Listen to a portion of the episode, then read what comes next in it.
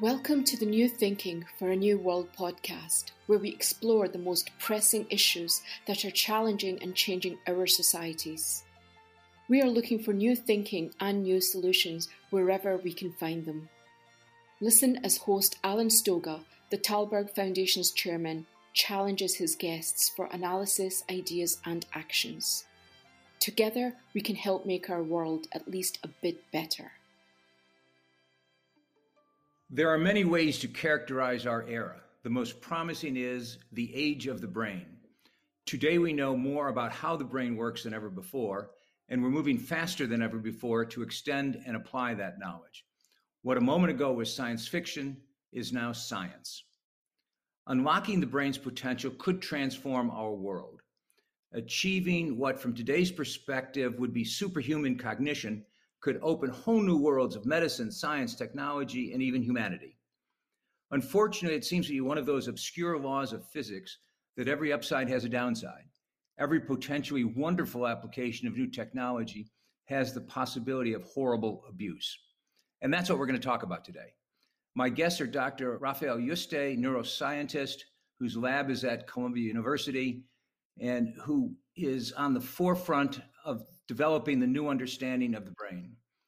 And Jared Genser, who's a leading international human rights lawyer. I'm proud to say that both Rafa and Jared are past winners of the Tällberg SNF Eliasson Global Leadership Prize. Welcome, Rafa and Jared. Welcome. Thank you very much. Rafa, today we're going to focus on the work the two of you are doing together to build a global framework within which the wonders of the brain can be developed for the benefit of mankind and hopefully cauterize some of the downside I mentioned. However, before we do that, can you give us 30 seconds on the science? Um, it may not be a surprise to the audience that the brain happens to be the organ that generates the human mind. All of our cognitive and mental abilities are generated by the firing of hundreds of billions of neurons that we have in our brains. So, neurotechnology uh, enables to record that activity and to change that activity. And by changing neural activity and decoding it, in principle, we can decode the minds and change the minds. And that opens up uh, a new set of ethical and societal challenges. Let me make this practical. I understand that Facebook has been working on a project that would allow people to think and produce words on a screen at something like 100 words per minute. Actually, when you told me that, I immediately assumed that what is one way could be a two way highway into my brain. Maybe all Facebook wants to do is send is sell me a toaster. But is could they conceivably persuade me that I can't possibly go to bed tonight without having bought a new one? Um, okay, so there's two types of neurotechnology. There's neurotechnology to decode, to read, and neurotechnology to activate or to write. And uh, the neurotechnology to read, to decipher mental activity is way ahead of the neurotechnology to interfere with mental abilities. No, so um, I think Facebook, as far as I know, they're all interested in the decoding part. Uh, because they want to generate this product as a way to type mentally by thinking. But in order for them to make us change our mind, then you have to actually activate neuronal circuits with a lot of precision. And this is something that we can start to do in animals today, in laboratory animals, but with still uh, far, I would say, at least a decade from being able to do this um, well in uh, human beings. But a decade passes quickly sometimes. Theoretically, it's possible. It will be possible because we can do this in animals today, in mice, and what we can do in a mouse today, we uh, should be able to do in a human tomorrow. I suddenly have the image in my mind of Mighty Mouse from my childhood. But anyhow, Jared, you're a human rights lawyer, a very successful human rights lawyer who has a long record of rescuing people and helping them cope with all sorts of nasty issues. What do you see in Rafa's work that appeals to the lawyer and the advocate in you? Well, look, I think it, on the one hand, um, what what Rafa is talking about is incredibly exciting uh, for both the development of the human mind um, and for the advances that we can see coming from this kind of technology, uh, especially as it relates to uh, to health um, and to um, you know convenience uh, and kind of advancement of, of humankind uh, more broadly. Um, but at the same time, uh, as a human rights lawyer, I'm always worried when I see new technologies because of the ways in which governments and private actors can, you know, instrumentalize these kinds of um, technologies for uh, nefarious purposes. And you know, undoubtedly, we're already seeing, uh, even before the decade that Rafa is talking about having elapsed, um, you know, the the downside of these technologies are already being put to use. Um, so, for example, in China, uh, there are uh, already several schools that have been piloting uh, a brain computer interface that children are wearing that are telling the teacher up front at the room on a screen that they see, you know, which children are concentrating based on their brain waves and which ones are not. Uh, and similar technology has been deployed already uh, in uh, several Chinese factories to monitor the efficiency of workers. and and you know this is already um, long before uh, we've even gotten to effective technology that could potentially write to the human brain. Let me ask you to define from a not from a technical viewpoint, but perhaps a legal or or even human viewpoint. Um, what are we talking about in terms of rights? I think there are a basic set of rights that uh, Rafa had actually already um, begun developing before I, I got involved in, in, partnering with him, um, which I think are, are, a good thumbnail sketch of uh, the kinds of things that we should be concerned about. Uh, and so, you know, some of the proposed neural rights include things like the right to identity and the ability to control your own physical and mental integrity, the right to agency, um, which is really uh, freedom of thought and freedom to choose your own actions, the right to mental privacy, which is the ability to keep your thoughts protected against disclosure, um, the right to fair access to mental augmentation, um, which is really the ability to benefit from improvements that, that may happen uh, coming from this kind of technology, uh, and uh, the right to be free from algorithmic bias uh, or to ensure that technologies don't insert prejudices into uh, into decisions that are being made that affect uh, one's life. Um, you know, I think that you know more tangibly, one can can see that the international human rights system today. in certain areas, will already provide within the current framework uh, of international human rights uh, treaties and law uh, some protections against some of the nefarious purposes to which these technologies could be put. Um, but there are clearly also large gaps in coverage that need to be proactively addressed. I want to come back to that in a second, but first, Rafa, you're a scientist. Most scientists are quite happy stopping at their laboratory door and leaving the practicality and the implications of their work to others, like like Jared. What is it in this set of issues that you're dealing with that has driven you to take the issues beyond the lab uh, into advocacy and, and, into trying to promote a discussion about these issues of, of neural rights and, and even neural identity? Um, well, uh, I'm a neurobiologist, but I got into neuroscience uh, from medicine and also um, because of my interest in philosophy and in understanding the human mind. So I cannot help uh, but uh, understand that uh, whatever we do to uh, figure out how the brain works is going to reveal how the mind works, and that this science is neutral, and you can use this knowledge for good and for bad. So uh, I think it's uh, probably because of my medical background that uh, I feel very strong, strongly that we should make sure that this great knowledge and this great technology that has so much potential and benefit for humanity uh, should be used for the right reasons to really advance our society and not uh, have any nefarious effects. So I think it's in the in the in the bones of every doctor is the Hippocratic oath, uh, the, the, the, the, oath, uh, the pledge for beneficence to help uh, people, and to do this also uh, with the principle of justice and treating uh, patients with dignity. So I think I'm just applying the the same old-fashioned uh, Hippocratic oath that I uh, that I uh, sworn in in during my medical training. Let's play it forward. Uh, in a perfect world, what would you like to see happen?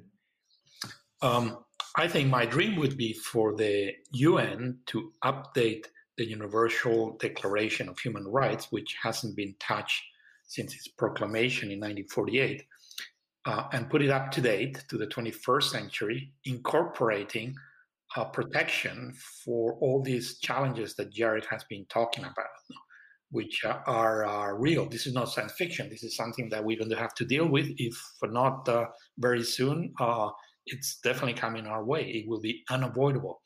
So uh, I would love for the UN to take charge uh, and with the updated uh, uh, human rights declaration, um, then you could imagine this could be an instrument for uh, convention or committees of uh, of different countries that will regulate at an international level, at a global level, the development and deployment of neurotechnology. And this a model for this is what happened with the Atomic Energy Commission, for example. So this was also UN driven, and it led to a um, to an organization which has overseen the development and, and use of atomic energy uh, since the 1950s, uh, and I would say pretty effectively. Let me take you on that because it was exactly that is exactly how I think about it in, in the atomic or nuclear weapon comparison. And in fact, there we had a dramatically different experience. We had two bombs used in 1945 uh, we then had a brutal Cold War race to develop weapons among two and then three, four, and five different nations. Um, we had an ongoing process. Thank God it was never used, but we built bilateral relations. We only eventually built multilateral relations around framework around this, uh, the Atomic Energy Commission, long after both the technology had been used on human beings uh, and we had gone through this long competition between the Soviets and the Americans, and then with the Chinese and then the Europeans. Um, we would all hope to avoid another Nagasaki in this space. I can think of, and I'm looking for another example where mankind got together and said, oops, this is technology we really need uh, before it is fully developed to manage.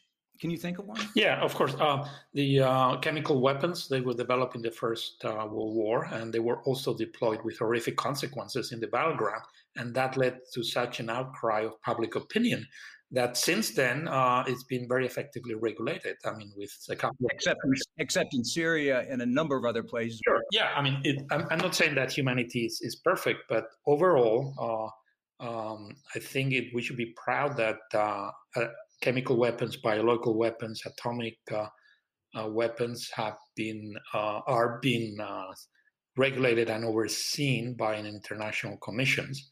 Um, and uh, there's there's always an, an, exception here and there, but the, the, important thing is um, in this case of neurotechnology, like with all these other formidable um, technologies that can lead to weapons, uh, it, it what's critical uh, it's to get the main players involved. So neurotechnology is not being developed by small countries in the third world. They're developed by uh, industrialized nations, particularly the U.S. and, and Europe, and to some extent Japan and China. So uh, I think as, as long as we have a consensus between the, the main players, it's uh, I, am I'm an optimist. I, I think this uh, we've learned we should be learning from our mistakes of the things we did wrong with atomic energy, for example. As you were pointing out, it was not a, a rosy path, but uh, but we should be. Uh, uh, I think this experience is also like COVID has humbled our our our societies in a way in which it's it's increasingly clear that we need to cooperate uh, across different countries in a multilateral uh, fashion. And the climate is another example, and I, I think it's, it's, it's a positive example that how humanity is slowly getting their act together with with the climate. So um, so so the yeah the, the, our proposal is maybe with a UN driven effort uh, if the main players that are developing nanotechnology would be involved, then uh, we could have some guidelines that could be then uh, used uh, to ensure that this technology uh, gets developed and, and deployed for the benefit of humanity. I'm afraid I'm in the school that man learns about fire by getting burned. Hopefully, I'm wrong on this. Jared, you work all the time within the framework of United Nations. You're actively at the moment working part of your time with the Organization of American States. The UN has a history, it has a reality. How do you think it's possible to move the United Nations, and in particular its key players, as Rafa pointed out, uh, in, in a positive direction to try to get our collective arms around these issues before we experience the horrors of trench warfare or the horrors of Nagasaki? Yeah, well, uh, th- that is the question, isn't it? Um, and I think the reality is that we are already a decade behind at the UN because the international community is simply not engaged on or discussing these issues in any meaningful way at a global level. Um, and so we really need to jumpstart in dramatic ways what the UN does. And uh, the UN is not often the most nimble of institutions. Um, I think this is why we need really an all of the above approach to um, working proactively to address these issues. Um, and you know, this includes trying to advance efforts within the UN to have discussions about uh, forthcoming neurotechnology and neuro rights, and working in a wide array of ways to to get different parts of the system to engage in these issues, to start discussing the possibility of, a, of an international treaty that would uh, that would address the gaps in international law, um, and move towards the development of a you know, of a new agency, as Rafa was suggesting, uh, to look at these issues, et cetera. But at the same time, we also need to look at what are the national regulatory frameworks in place, especially in the you know the top uh, 15, 20 countries that have companies and government uh, engagement in developing neurotechnologies. We need to look at uh, the company level and look at questions that relate to you know neuroethics and what kinds of self-policing can companies be engaged in, uh, and what kind of efforts can be undertaken to drive people towards responsible development of these technologies.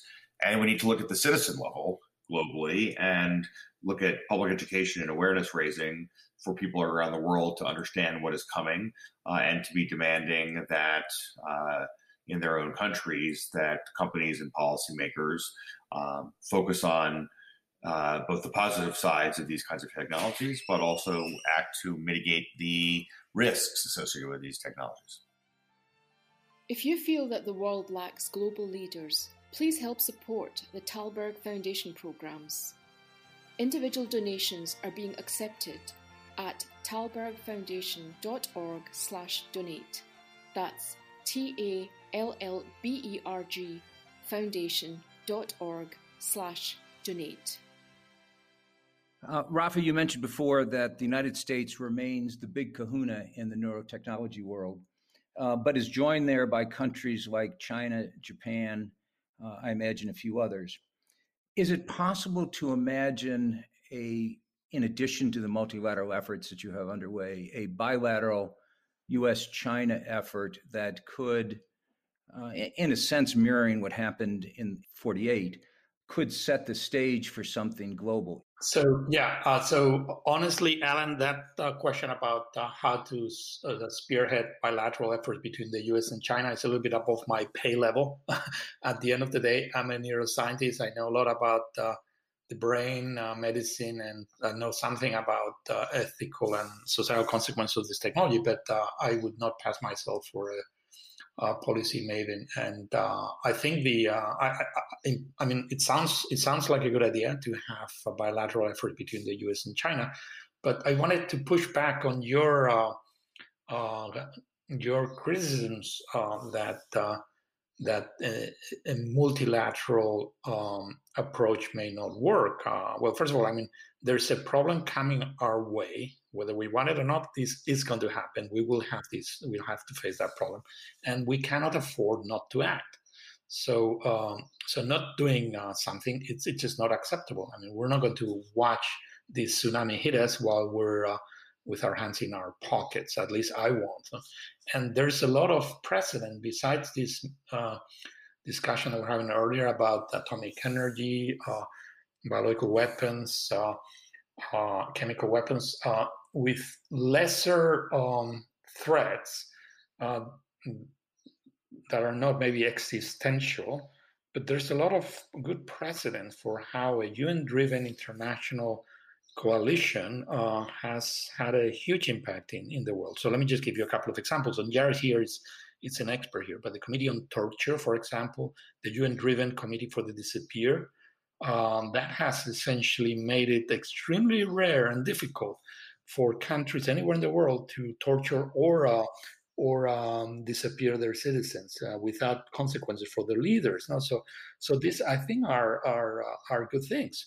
And uh, I can imagine also uh, what's going on with genetic engineering uh, and the uh, CRISPR uh, international coalitions uh, that, including China, are are are, um, are preventing the the use of these technologies in humans. And uh, we also, uh, another idea that I wanted to put on the table is that it may not have to be only driven by the UN. So let me point out what's going on in Chile. So the, the Senate of Chile has, on its own, taken on this issue of neurotechnology and they've pushed for the idea of these neural rights. And they've actually unanimously voted to change, amend the constitution to make cerebral integrity a basic human right. So this is, I would say, a serious country. It may not be the uh, one of the countries developing in the forefront of neurotechnology, but this is a country that you should take uh, seriously. And if Chile uh, takes a, stance and other countries like Spain could follow, um, with, uh, at some point you could imagine it would be like a domino effect. Now, many countries will jump in, and eventually the UN and other countries will essentially have to be uh, um, uh, carried on by the um, swept by the uh, this global movement. Uh, Jared, how how do we take what Rafa just described as sort of the canary in the mine approach, which is you get a couple canaries and they start singing, and, and others join in. Do you think that is practical? How do you make that work practically? You know, undoubtedly, it, it's an uphill struggle because you know, uh, oftentimes when you see the international uh, community, uh, you know, being aware of even global crises that are on their doorstep, they still hesitate and can't uh, mobilize the political will to act. But at the same time, uh, failure really is not an option here, and we have to persist um, and do so aggressively and publicly and uh, systematically, because uh, as Rafa said, you know these developments are fast approaching, uh, and some of them are in fact already here, um, and uh, if the international community doesn't take action, the consequences could be uh, could be terrible.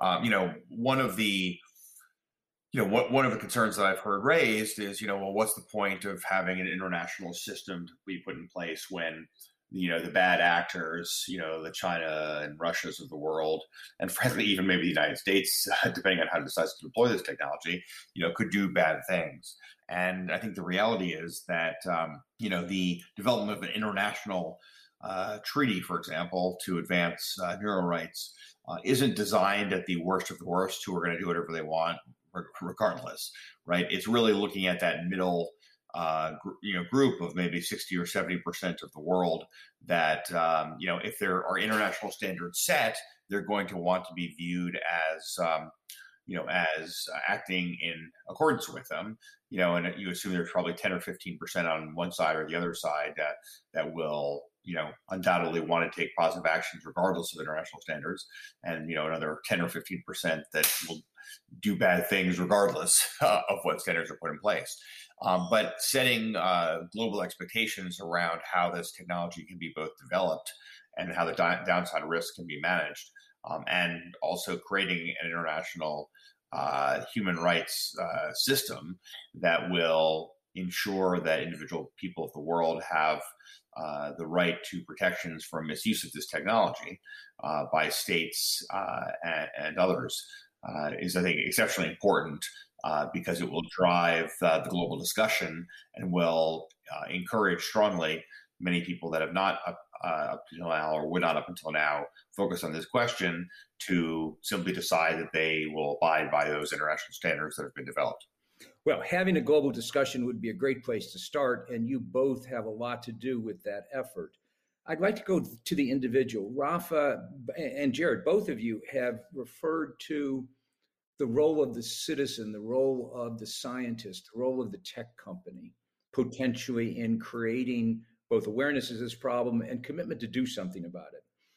Um, what can the individual do uh, to try to get uh, governments that maybe are a little backward looking to to engage on this issue? So I'm a firm believer of uh, uh, of act locally but think globally. Um, so any one of us lives in uh, small communities, and we may have access or not to to larger communities or to uh, policymakers or, or leaders. But um, I think, uh, like with with every important cause, I think we should uh, take it personally and and walk work with our communities. No? Uh, and the Chile uh, is a is a wonderful example. So, for reasons that that could be accidental, uh, Chile uh, jumps in, and uh, there's a, a, a, local effort in one part of the world, and this could lead to a larger effort. And we've seen that happen before. Actually, I was talking about the Committee for the Disappeared. Uh, my understanding is that was also driven by starting locally, also in Latin America, and eventually it went uh, globally through the UN. I have to tell you that uh, Jared and I are actually engaging the UN uh, on this uh, on this debate on this issue, and probably because of what's going on in Chile and other things, uh, they're going to um, they just called us for a for a discussion, uh, an internal discussion on the issue. so the UN is, is, is watching carefully what's going on and uh, and if you are imagine that you work in a tech company well and you, you think this is an important issue so you could imagine uh, building consensus inside the company again acting locally but thinking globally. The companies should be partners in this. They should they're not the, the bad guys. They should uh, they should understand this is also on, on, on it's in everyone's interest interest of the community of the humanity? I would imagine, given the importance of the United States in neuroscience and neurotechnologies, that there is no real chance of accomplishing what, what we need to accomplish without the United States. Very specifically, and this isn't a podcast about America, it's a podcast, it's a global podcast, but nonetheless, this is one of those one of those US centric issues how do you develop a real conversation in this country with the Senate, with the House, with politicians at, at local levels um, who are probably, for want of a better word, ignorant of the issues you're talking about? Um, actually, this one is uh, would be a perfect question for Jared. Um, Jared it's uh, more knowledgeable about the, the, inner workings of the U.S. Uh, uh, as a Washington insider, if I can say that, Jared. sure. I think that was a compliment, Jared. I'm not sure. Uh, yeah, I think it was maybe a backhanded compliment. No, I'm, I'm just kidding. but uh, look, I mean, I think that um, there are definitely uh, members of Congress who are uh, very interested in and focused on the development of science and technology. I think these will be the natural audiences from which to start. You know, clearly this is not a a part a party partisan question, uh, and should be the kind of question on which consensus can be developed. You know, I think that there are going to be people that will want to try to develop a U.S. regulatory framework that will, uh, on the one hand, uh, provide minimal guarantees and protections for the American public, um, but not uh, stifle uh, innovation and entrepreneurship in the development of these new technologies. And as is the case with all emerging technologies, uh, this is uh, the kind of circumstances where getting that balance right will take you know a lot of thought and a lot of hard work. You know, one of the things that Rafa uh, has referred to previously when one thinks about um, you know protections that would happen at a national level um, you know, is in essence analogizing uh, information uh, being read or written to the human brain uh, as uh, almost akin to organ donation. Um, and uh, as a rough uh, comparison, I think that that's that's right. Um, if you know you think about organ donation, for example, when you get a driver's license in the United States, you're asked, "Do you want to be an organ donor?" And then the forms that you sign are, are pretty onerous, um, and making it very very clear of exactly you know under what circumstances your uh, uh, you know your organs could be harvested if God forbid you're in a in a serious uh, or fatal uh, fatal accident. Um, and so, you know, I think that you do need those kinds of protections, um, really a lockbox uh, around your brain and the ability of people to read it uh, or to write to it, you know, without your uh, direct and explicit and informed consent. Uh, so I think um, I think there will be an interest in engaging on these kinds of questions. you know, the now not so new Obama administration, some six months in, you know, has yet to really focus on these kinds of questions and issues. They're, you know, drinking water from the proverbial fire hose on many, many different topics. But undoubtedly, uh, given that much of this emanates from the uh, the Brain Initiative uh, that President Obama uh, put in place with the help of people like Rafa and others, uh, I think our hope and expectation is that uh, the Biden White House will also want to engage in these issues, not just the Congress. Let me end by asking a time question. In the nuclear space, we have a, um, a doomsday clock that is periodically reset a few seconds to midnight, uh, trying to encourage people to do what they ought to do anyhow in terms of controlling the proliferation of nuclear weapons. When it comes to this space, and Rafa, I guess this is a science question in the first instance, uh, how much time do you think we have to get our arms around this issue in a positive, productive way? Um, two answers, because I, as I said before, there's two types of neurotechnology. One uh, that are used to read, to decode mental activity, and ones to write or interfere with mental activity. For the decoding, I think it's uh, pretty urgent. Uh, I think there's already portable brain uh, scanners that uh, are starting to be sold, and they could theoretically be um, uh, decoded with artificial intelligence for a low level uh, investigation, indagation of, uh, of people's um, mental state, for example. So we're not going to see reading of thoughts uh, right away, but the beginning of that is, is, is about to happen. So I would say for decoding, uh, the doomsday clock is I wouldn't say uh, it's or clicking uh, is ringing, but it's it, I would say within a, a, a couple of years uh, this will happen for sure. No? Now for the uh, the writing part, uh, we have more time. I would say at least a decade or two, and that would be for me. That's that's the the really worrisome scenario because what we're talking is about mentally enhancing humans. And we're talking about building a new type of species, a hybrid human, in which part of our brain will be uh, um, devices that would be running uh, artificial intelligence algorithms and connected to huge data databases. So, um, so this could be a transformation of humanity, no? And uh, I, I don't think we should be waiting 10, 20 years uh, to see that coming, but we should start thinking hard today as to what type of human we want to be, decide that uh, in, a, in, a, in a global worldwide discussion and enshrine that in the Universal Declaration of Human Rights, which describes as good as any document uh, what, what, is, what it means to be human.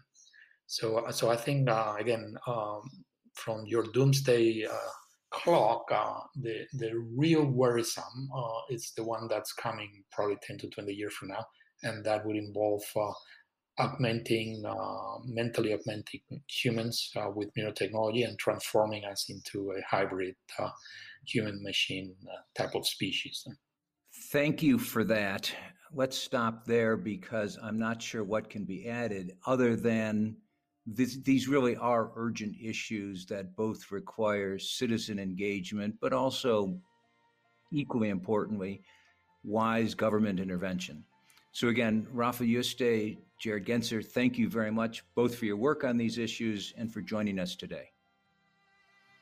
Thanks so much. Thank you for joining us. Please rate our show on Apple Podcast and subscribe. Meanwhile, you can find us on Facebook, Twitter, and Instagram, or you can subscribe to our newsletter at tallbergfoundation.org to learn more about our work. That's T A L L B E R G foundation.org. Thank you, and we'll be back again next week for another episode of Tällberg's New Thinking for a New World. This podcast was brought to you through the generous support of SNF, the Stavros Niarchos Foundation.